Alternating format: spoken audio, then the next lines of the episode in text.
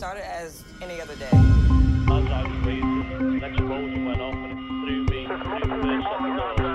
When I got up and round, about 30 people sat very badly Macabre. The reality. True stories of every day. Horror. Horror.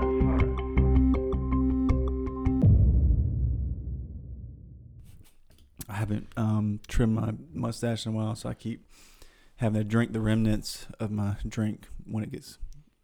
So like your mustache, Oh, yeah. you don't ever It's let your, you don't ever let yours grow out long, so you don't know I hate this. It. I hate it. I don't know. why I'm Um, but it's like a sponge when you drink and you get let it, you let it get too long and you drink something. It's like it sponges up the, the fluid into your mustache, so Mm-hmm. that after you put the drink down, you didn't have to.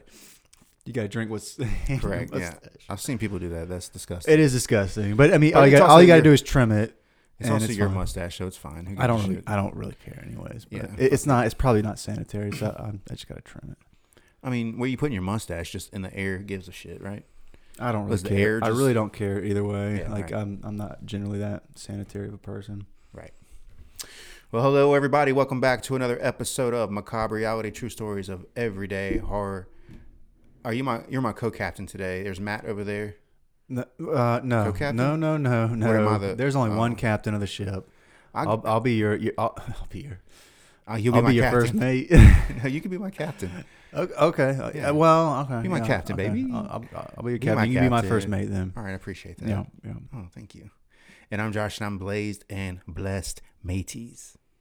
Mate, God, that's awful. I'm gonna try so many boat puns, you can go for it. and we'll just see what happens. Just roll with it, baby. And um, at the end, if I don't get them in, we'll just rapid fire them off. All right.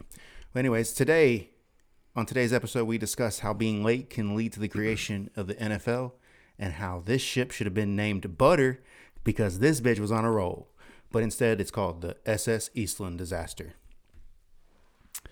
Saturday, July 24th, 1915, was going to be an exciting day for the employees of Western Electric Company's plant in Cicero, Illinois, near Chicago. Now, what are you laughing about? because you said it was going to be a fun day. They were like excited about Oh, yeah. Well, no, just hear me out. I know. Okay. And by the way, Western Elec we're going to mention Western Electric Company a lot. They are the like precursor to AT and T. Uh, on that day, uh, for on that day was scheduled Western Electric's uh, fifth annual company picnic. The employees would embark on a fancy passenger steamship for a three-hour cruise across Lake Michigan from Chicago to the inappropriately named Michigan City, Indiana. I hate that so much. I, I really don't like that at all. so please, angry. please change that. Although I do, I guess now is a good time to mention, just up the shore of Lake Michigan from Michigan City, Indiana. is Cincinnati, Ohio.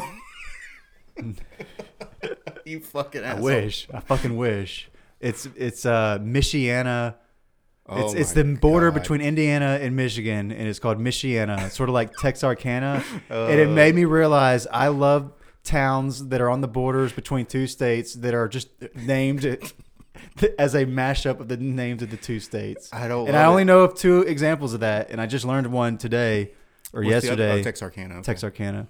I don't and I just it. think that's cool. Michiana. I yeah. No, I I'm not with it. It's very very I, confusing. dig it. I dig it. But that's that's up the way from Michigan City, Indiana, which is south of Michigan and Michiana. There would be a fancy free day at Washington Park, a beautiful park on the shore of Great Lake, Michigan, in Michigan City, Indiana. They had planned a company baseball game and would presumably have also spent the day doing other 1915 era stuff like rolling hoops with sticks, kicking cans, and going to the local malt shop for a fizzy tonic and ice cream. Hey, hold on, man. How many people were on a field in baseball? We all know this.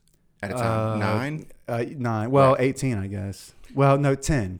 10. It could be ten. Sure, it could be four outfielders. yeah. Well, no, 10, I meant because the batter. How many people were on this ship ready to go to this uh, picnic baseball game? Uh, there's uh, 2,500. okay, all right. Yeah. A huge baseball Well, game. not everybody gets to play. There's gonna be a lot of. There's gonna be a lot of what. I mean, Were they having a tournament? when's you know you watch a baseball game on TV. I think they were having a tournament. How many people are in the stands versus how many people are on the field? Okay. Hey, fair, fair enough. And this is this was point. this was when baseball was. I mean, baseball is still popular, obviously, but back in 1910s, That's the only thing that baseball was was, like yeah, that was it. Yeah. Football was nothing at this point. I mean, it was around, but it was it was like It was just baseball, apple it pie. That was baseball. it. it. was well, it, it was baseball, horse racing, and boxing were the the, the big Apple three pie. sports. Um, apple pie is not a sport; it's a dessert. All right. Well, all right. As fate would have it, They would not even be unmoored from the ship's dock on the Chicago River before the real excitement began. The SS Eastland was launched in 1903 and was built as a passenger ship to cruise primarily between Chicago and South Haven, Indiana. The Jenks Company, which already Uh-oh. already we got already we should have known. The Jenks Company, spelled J E N K S, uh, which built the Eastland, had built their pa- their last passenger ship 20 years prior in 1883. The Eastland had four decks, was 265 feet long, and had a 38 foot 2 inch beam, and that's the width of the vessel at its widest point. And I know very little about ships, but just looking at the pictures of it, it looks pretty narrow. And Mhm. I mean, it, it just appears like it would be prone to doing exactly what it does. Yeah. It, I I mean, mean, it you- looks very top heavy. yeah. It looks narrow. You're that's the right word. It's a, it looks like a giant kayak. I mean, it's a very narrow vessel, and it's go. ugly. It's ugly. Here we go back on kayaks. again. Well, we don't have to get back on kayaks, and we don't have to get back to you. Well, we're going to mention U-boats later, but it is it's an ugly ship. Yeah. I mean, it's can would you agree with me Yeah, on it that? is It's not- just it's not a it's not an attractive looking uh, ship. no. Uh, the Eastland had an early rivalry with another Great Lakes passenger steamship of similar size and built by like a rival family from the same uh, city. And the name of the other boat was the City of South Haven. Uh, and the rivalry was over which uh, vessel was faster. And they actually Yeah. had they actually raced the two ships, and the Eastland beat the City of South Haven by over three minutes, which is like just you know destroying in, in a Yeah. in a boat race. I mean, three minutes. That's That's like, crazy. holy shit. Um, however, the expected business from the promotional stunt failed to materialize.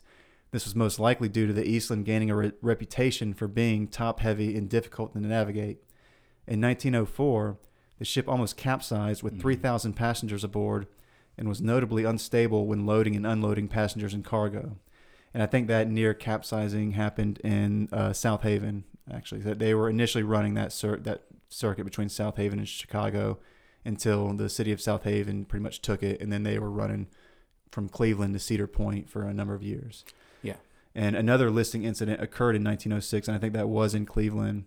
And modifications were made to the vessel, inclu- including lowering the number of passengers. They were carrying upwards of 3,000. 3,000, yep. Uh, so they lowered that number. To 2,800. Yeah, Yeah. and then shortening the smokestacks in an effort to make the ship more stable. However, the ship's stability issues remained, with another listing incident occurring in 1912 in Cleveland. That was the one that was in Cleveland, uh, while passengers were being loaded. The Eastland was so unpopular with passengers that the owners had difficulty filling it to capacity. At one point, they offered a 5,000 reward to any expert who could prove the ship unsafe. Uh, it should be noted also that ownership changed hands four times before the events of July 24th, 1915. Right. Uh, so it was just it was a boat. That was, the ownership always had financial difficulties with it, so they were always passing it along. Uh, while no one took them up on their uh, their five thousand dollar offer, as far as I'm aware, Naval Architects did know uh, of who knew of the Eastland knew that her listing problems, if they weren't fixed, uh, it would only be a matter of time before a disaster occurred. And one actually wrote to the harbor master uh, in Chicago Mm-hmm. uh, specifically warning of this issue. July 24th, 1915, started with a misty rain. The SS Eastland was docked on the Chicago River between the Clark and LaSalle Street bridges along what is now Wacker Drive. Oh. The red brick tower of the Reid Murdoch building loomed over the scene, its clock counting down the last moments in the lives of so many below. Meanwhile, the employees began boarding as early as 6:30 a.m. For the mostly Czech immigrant employees, the day was to be a rare vacation.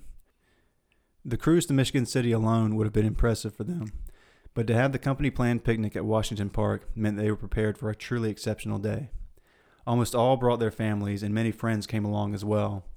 In all, 7,000 people, 7,000 people were, uh, were to attend the company picnic, ferried on three separate ships, the Eastland being one of them.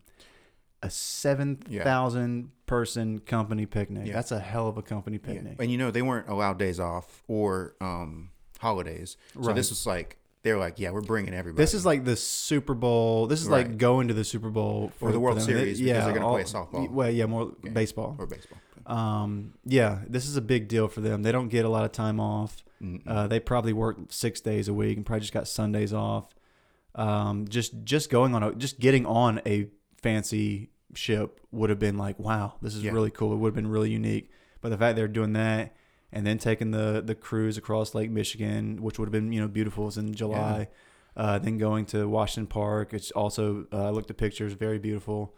Um, it I mean it would have been like a like a like a, a, a day they'd remember for the rest of their lives. Yeah, and these are a lot and it of did wind up being that. a lot of Czech immigrants. Yes, they Yeah. were. Uh, they were mostly Czech, and I get maybe other, Eastern Europeans, but mostly Czech uh, immigrants. And the plant that they worked at was in Cicero, Illinois, uh, near Chicago. Mm. And Czech immigrants love boats. Yeah, they don't get to see a lot of them. They I love guess. Uh, They love do. baseball. Well, they do. You, they their love of boats actually worked against them later on in this story.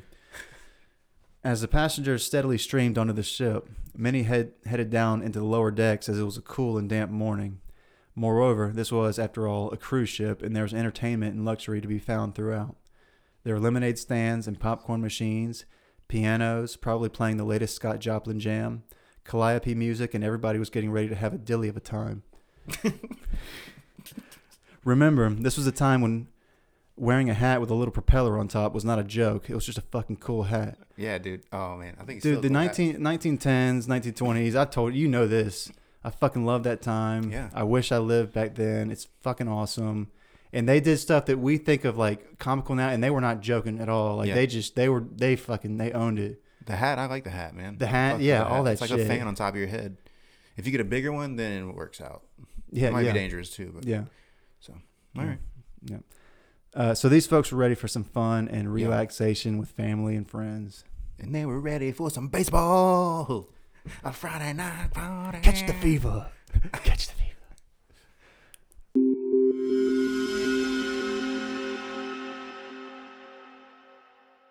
Soon after the 2,500 plus passengers boarded the vessel, the ship began to list back and forth. Uh, and should we say what listing is? Yeah, because I did look it up. Okay. I mean, you can pretty much figure out what the fuck's going on after the Bas- description of the the Right, ship. It's top heavy. It's it's Right, rocking so back and forth. Basically, it's rocking from side to side. From like if you on its axis from front to back, it's rocking from side to side. and a ship can list with nobody on it, and this one had before, I do believe, Right. right? And so, especially when people were kind of leaning toward one side. Mhm. Okay, Yeah, yeah. it's going. Uh, many found it amusing as old timey vending machines, which they did not consider old timey, and chairs began to slide back and forth on the deck. The crew attempted to stabilize the ship by pumping water into her ballast tanks, but at around 7:28 a.m., as she was preparing to unmoor, the Eastland began listing heavily to port. That's left, away from the Thank you. wharf.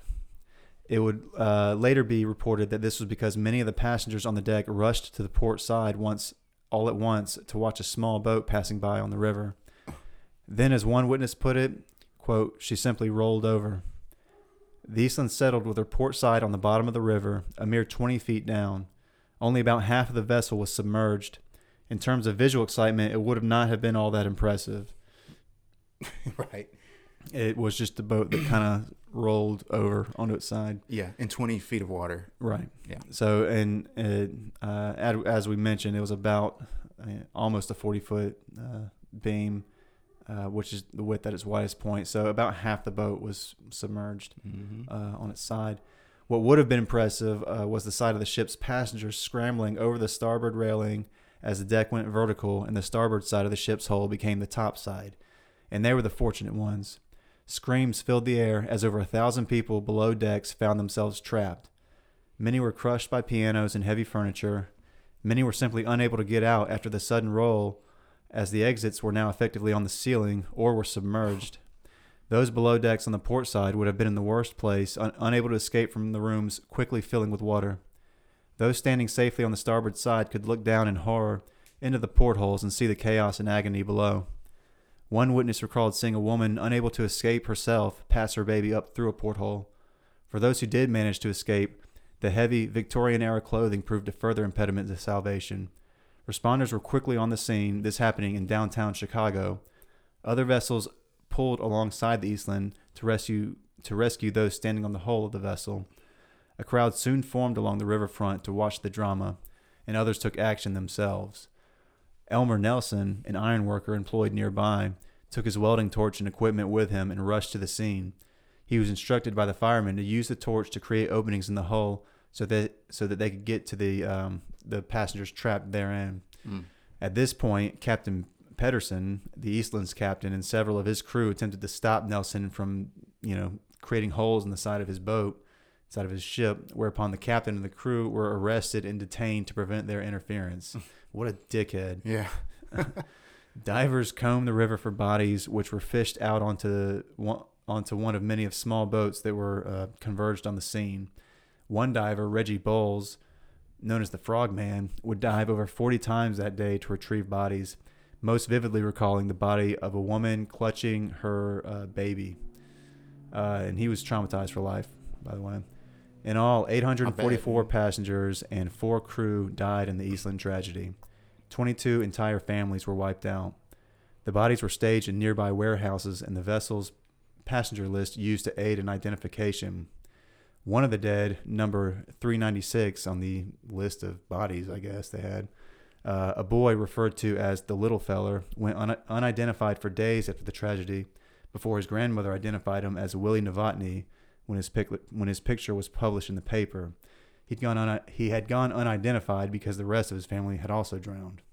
So Can you imagine standing there with your family, watching somebody on the piano just getting it like little jazz, light jazz in the morning? It's in the morning. You're not gonna get too crazy. Not too crazy because it's in the morning. right. But morning, a little morning jazz, some smooth jazz, and then you're just like, that piano's getting closer to us, mm-hmm. and it's getting real close. Well, so what had apparently how it was occurring was as they were loading on the ship, or they they'd pretty much loaded all 2,500 on by about 7, 10 a.m. Yeah, so it was really early. and it was already it, it was rocking back and forth at this point. Mm-hmm. and and so the stuff was just kind of sliding one way and the other, and then it and the crew were attempting to um, correct it by filling the I, I believe the starboard ballast tanks, but trying to use the ballast tanks to correct it, which were mostly empty, which we'll get to. Um, and it just started to list it just started to list so heavily to port that it didn't correct and it just rolled right on over. And it, it would look fairly innocuous if you just saw it from far away Yeah. if not for the fact that below decks was filled with people.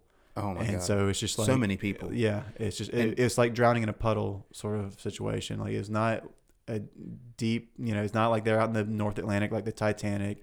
It's, just it's just they up. just kind of rolled over in the Chicago River.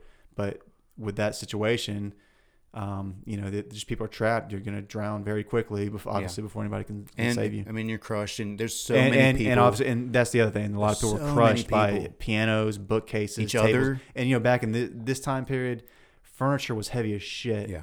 And you got to think on these, like, to give you an idea of what these um these cruise lines, and I I, I don't know what they look like today. I don't I I'm not a cruise Mm-hmm. ship person, but I know back then they were pretty fancy looking on the inside. They're pretty ornate. Um, they were a lot more luxurious than you might expect, uh, or that you know. I was surprised when I saw some pictures of some of these types of boats on the inside, and they're Oh, very, yeah, you know, these these nice stair think that's why they grand were super, super staircases. excited and- about it. Like, yeah, that I mean, I mean, it's sort of it's it, it was a much smaller version of the Titanic. I mean, a much Yeah. more modest version, but it was still, you know, it was fancy. It was real fancy, and they had a lot of stuff in there, stuff that was not uh, fastened down and that was heavy, and that you know when the when the ship rolled over, uh, crushed people. So yeah, a lot of people And- died that way. And they it, that ship in particular listed a few times, and so they still didn't bolt down any furniture, which is bizarre. Right. Which I don't. And then they knew they knew how many passengers were about to get on that. But anyways, back to the Titanic. After the Titanic sank, Woodrow Wilson signed uh, uh, the Federal Seamen's Act. Which I'll I'll get to. In a Okay, all right, all right. But I just wanted to um, ask you. You we we were talking about it's on its side, so it never got untied from the pier, right? Uh, no, I don't think it was ever unmoored from the dock. They were about to do that. Is would you call that peer pressure? Yeah. All right, I tried it. You know, Yeah. fucking tried it. Yeah. I said I was going to try it. I warned everybody up front. You did try. Uh, several reasons were Peer pressure. forth. Get it? It's the peer. I get it. Yeah. Okay, right. I get, but it's just the peer didn't have anything to do with it. You know, I didn't know how to work that one out. like know, Mm. yeah. I just went. For it. But I mean, yeah. If if, if The somehow pier- they bumped into the pier and then rolled over, I'd be fucking on board with that joke. Several reasons were put forth as to why the ship rolled over that day, including severe overcrowding and the fact that the ballast tanks were empty. Which okay, so we explained listing. Should we explain ballast tanks? yes.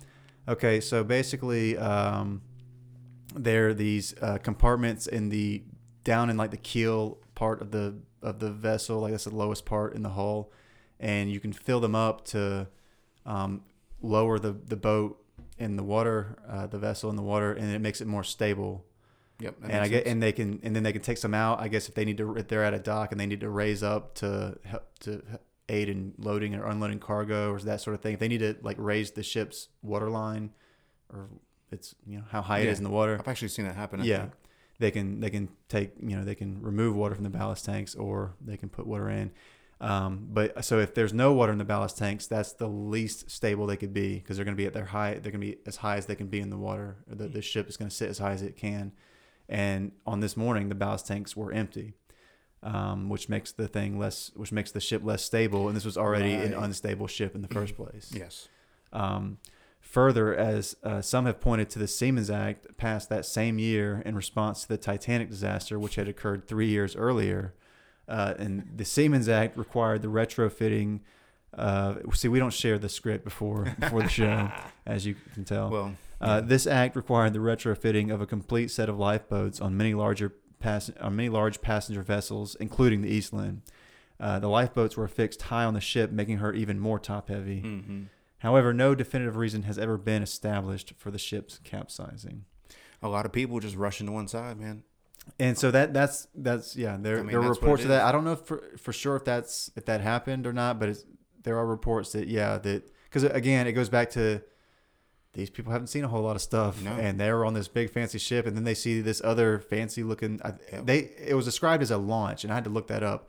A launch is a small boat, so it was not even a an like we're not talking about a yacht or something cool. Yeah. We're talking about a little like dinghy rowboat was going by, and they all rushed to the side of the, the ship to, look at it. it. And they ended up being in it. Yeah, Some of them might yeah, have been and in then- that boat. And then yeah, well, yeah, I'm telling you, yeah, you're, So- you're right about that. It, I mean, I can Then imagine. yeah, that a lot, a lot of launches came after that. I mean, if you if you don't see anything and you're an immigrant and you just work all the time and they're taking you on Mhm. this fancy ass boat with Yeah. all this fancy furniture, you're letting you're just like letting loose. And in Well, that case, you're like, I yeah. need to go see this, and then you're like, fuck. yeah, Yeah, and, and they probably didn't crushed by a realize, and they didn't realize because a lot of them were amused at how the thing was was was listing back and forth They as they were how it was. Yeah. And it's like I, if they were more, you know, savvy about that kind of travel, would have realized that that's not normal. Um, the president and three officers of the company uh, that owned the Eastland, along with Captain Pedersen and the engineer of the ship, were all indicted. The company men for manslaughter and the captain and the engineer for criminal carelessness. As they had all fled Illinois to Michigan, extradition hearings had to be held first to compel them to return to Illinois for trial. It was during these hearings that Sidney Jenks, remember Jenks Company, the the, the On Wacker company Street. that Mhm. built the um, that built the the Eastland, um, stated that the vessel had been commissioned to be a fast ship to transport fruit, and that the vessel was designed with a capacity of only 500 people. Mm. Now, this the following is a quote, and so the defense, um, the defense counsel for the company was legendary attorney Clarence Darrow, which is not particularly relevant, although you know they, you know, they they were successful in their defense, so it's worth mentioning that. Um, but also Yeah, the judge, the, the judge was apparently also pro business anyway, so I don't know how much was Clarence there, how much was the judge. Yeah. But it's worth mentioning when you have this, you know, legendary figure. Uh, he was representing the defense, um, and he asked um, Jenks, the, the the president of the company that built the ship, uh, if he ever worried about the conversion of the ship into a passenger steamer with a capacity of 2,500 or more passengers.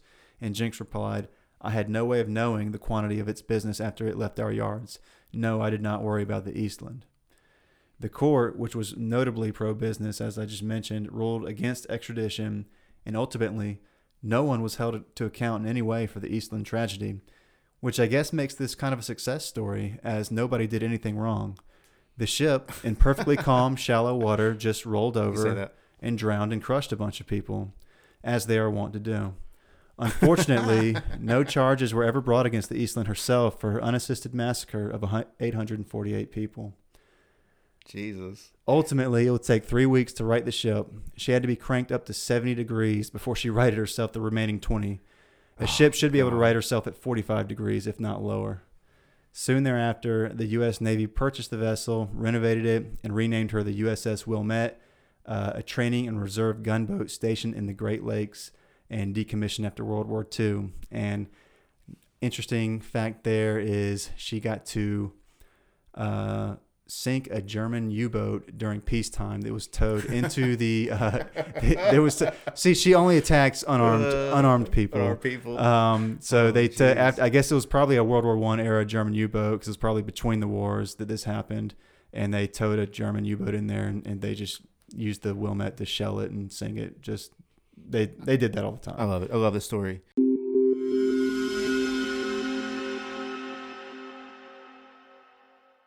Twenty-year-old George Halas was supposed to be on that ship, Matt. But guess what? When he was when he turned up, Who is that? I'll tell you in a second. When he turned up, the ship was turned over, and uh, when he turned up, the ship was turned over, baby. When George Halas gets turned up, the ship gets turned over. They said it was his fault, but that is not true. That's allegedly. Anyways, Halas is actually would become the coach and the owner of the Chicago Bears, and guess what? Bears, my dear. He also was the founder of the motherfucking NFL. So if he would have got on that boat, no football, it would have just been baseball all the time. That's right. So, um, He, but he, his name was added to the, um, his name was added to the the cease list, and so I guess Well, he was in a fraternity or something. yeah. So I can Yeah. actually elaborate because Okay. I um I read a biography on George Halas Oh, no. years ago. Hell yeah. And like I, when we are when I did this story and, and found this little tidbit out about that he was supposed to be on this, um, uh, ship, I went back to the to the book to see like I wonder if they mentioned that chapter one, missing the boat. Oh, so they, they go into so Halas, who was enrolled at the time in the University of Illinois and was a reserve on the football team, was trying to gain weight to get a starting spot.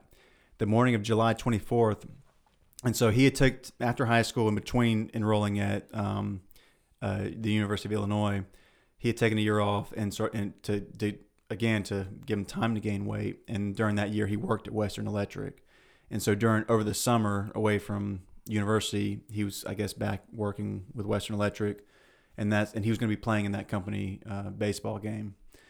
Um, the morning of July 24th, as he was heading out the door to go to the dock and board the Eastland, his brother Frank stopped him and asked him to step on the scale first because apparently his brother was kind of trying to be the guy to make sure he gained weight and, and checked on that and all that. He weighed 163 pounds, by the way, Oh, okay. a running back on a college football team. Not soaking wet because he missed the Right. ship. And he was not, yeah. Uh, the delay saved his life. A reporter got a list of passengers, and Halas was listed among the fatalities, um, just because they, I guess, because they couldn't account for him because he never showed up. Two of his University of Illinois fraternity brothers went to his house the following evening, having read, having seen Halas' name in the paper that morning, uh, to express their condolence to his parents, and instead they were greeted by Halas himself at the door, which is like which is crazy. which is a surprise. Yeah. um. His friend was on that ship though, but he um, escaped through a porthole. Yeah, yeah, that's exactly. pretty And- awesome. And, he was another like executive with the Bears, the or something yep, like that. yep. Yeah, uh, I can't remember his name, but yeah.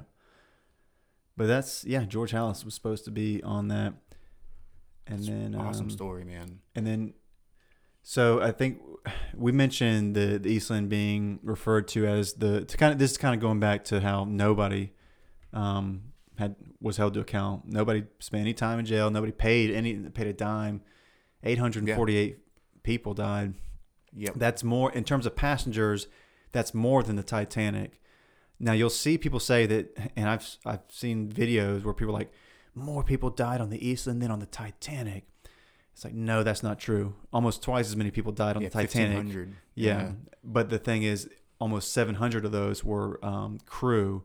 So when you play games with words, you can say, "Oh, more passengers died on the Eastland than on the Titanic," which is Oh. true, but it gives a very misleading Mhm. impression of the two tragedies. It's very sneaky. It's sneaky, which I don't like. But at any rate, um, it has been referred to as the blue collar Titanic, in that a similar number a similar number of passengers did die on both ships. But whereas the Titanic was known for having a large number of very wealthy passengers, those on the Eastland, as we've talked about, were blue collar workers, many of them Eastern European immigrants. I what are you laughing about? I think the blue ti- collar Titanic is hilarious. I just imagine uh, Jeff Foxworthy performing on there. oh yeah, Uh, or that fucking guy with that fucking puppet. Um, but no, Yeah, but but Man. the point being, if they had rich people on that ship, there's no fucking way nobody that that nobody would have paid or Mhm. been spent any jail time or nothing.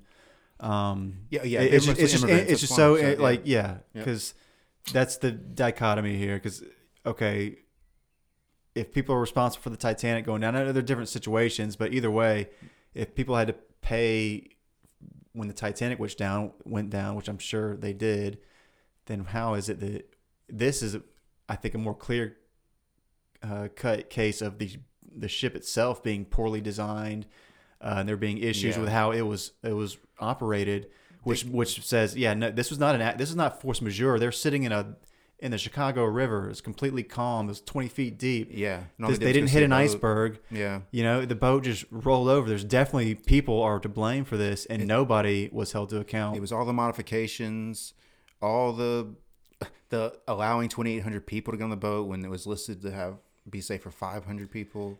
that was so, that's so interesting that like after all this, they go back to the the the president of the company that built the ship, and he's like, "Yeah, no, we designed that for only 500 people."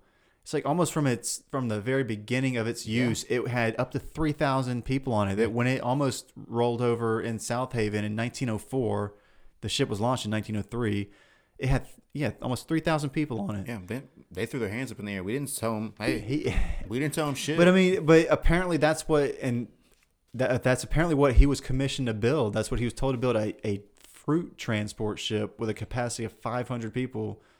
But almost immediately they're trying they're using it as a passenger ship, so it just didn't make any sense. But and it's also interesting, and I mentioned that the ship company, the the shipbuilders had not built a passenger ship for uh, 20 years, for over 20 years. 1883 was the last time they built a passenger ship. Damn, So I mean, I don't know. they built it I too I'd tall. rather. They built it too tall. I just feel like maybe they didn't really tall. know how to build a quality uh, ship of this size. I think they built mostly tugs and, and Yeah. that sort of thing. But I'll tell you who it did piss off was Carl Sandburg.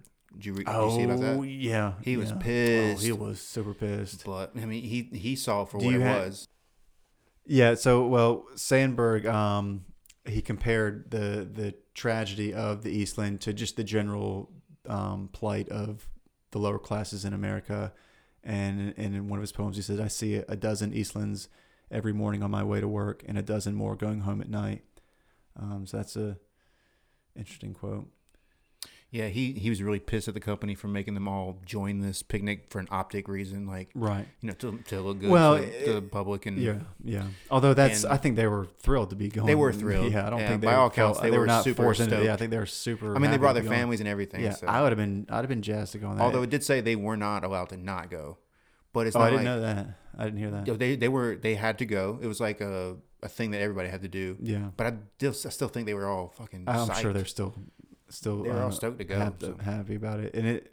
I'm. I wouldn't point the finger so much at Western Electric as, um, the boat makers. the the the well the shipbuilder and Yeah. and the ship more to the point the ship uh, owner. I don't even know if it's Yeah. because again if if that was as far as the shipbuilder, you know the owner the, the initial owner commissions you to build uh, a ship and they tell you what they need it for. If it's true that that's what Yeah. they said, then it's not on it's you know it's not That's on true. them. Yeah, if it's it not the wasn't shipbuilders. I take that back. Yeah. you're absolutely right. um They saw they saw money, they saw profit, and they were like, "We're gonna just go for it."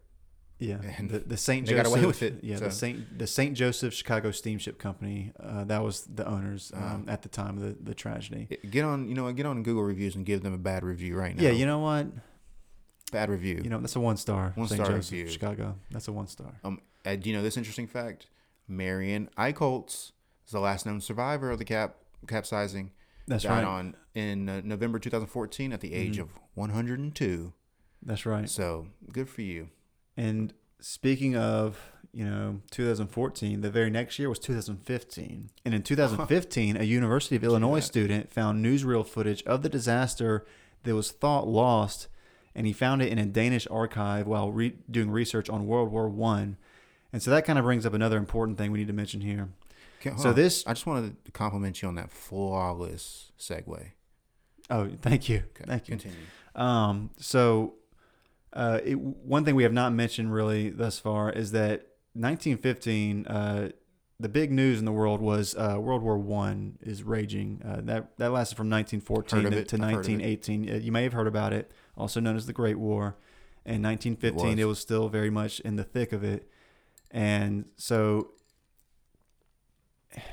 it, what I'm trying to get at is this is not a, a tragedy that's remembered very much, even though it has um, the largest death toll of any single event occurring in the continental United States in the 20th century, Yeah, and most people have never even heard of it, I know. That's which why- is insane I know. I love that. but but we, I want to talk about why that might be, and obviously World War One, you know, casting this huge historical shadow over it is is a big part of that.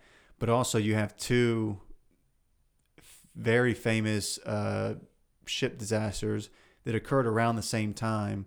In 1912, you have the Titanic, which is Mhm. very well remembered, and, and obviously heard of it. you know, most people think about that. Most of the attention goes to that Yep. movie. Many movies have been made on that. Leonardo DiCaprio. Right, exactly. And then, and I think it was in 1916, uh, you had the Lusitania, which was Mhm. torpedoed by a German U-boat and Okay. was a big factor in the U.S. entering World War One. And so, historically, I think you have these two other boat disasters, along with the First World War, that kind of overshadow this. And those other two Mm-hmm. boat disasters were international stories, whereas this is more of a Chicago-specific story. Yes. I say that to make this point because some people are like, it's a they they think it's a class thing that we that we remember the Titanic and not the um the Eastland, which you know I was talking a while ago about. There was definitely a class thing as far as nobody having to to account for the Eastland disaster, yeah. but I don't think it's a class thing as far as nobody remembering it. I think it's just the fact that it was a it was more of a local Chicago story, even though or or you know I mean I guess it, it's still a national story insofar as it's a Chicago story. Um, even though you know there's this massive loss of life, it's just not an international story, um, and it would not have been noted it, internationally. It would not have really been picked up very much at the time because obviously they're more focused on the war. Uh, so I just think it got over. It just it just gets overshadowed by these Yeah. other big events going on. Yeah. Only Carl Sandburg wrote something about it. Right. who And- the fuck? Who the fuck Chicago. cares about Carl Sandburg? I mean, You know what? I, I do remember I had to write a report on Carl Sandburg in like middle school, and I did not get a good grade on it. Oh, And oh, I've never, okay. I've not, I I just, see what's I'm not a huge Carl Sandburg fan. uh, and here's Matt reading it right now. Reading what? And we're back. All right, cool. that was Carl Sandburg. And they, that, that was entitled That "I was love you, Carl Carl Sandburg, and I'll never be mad at you."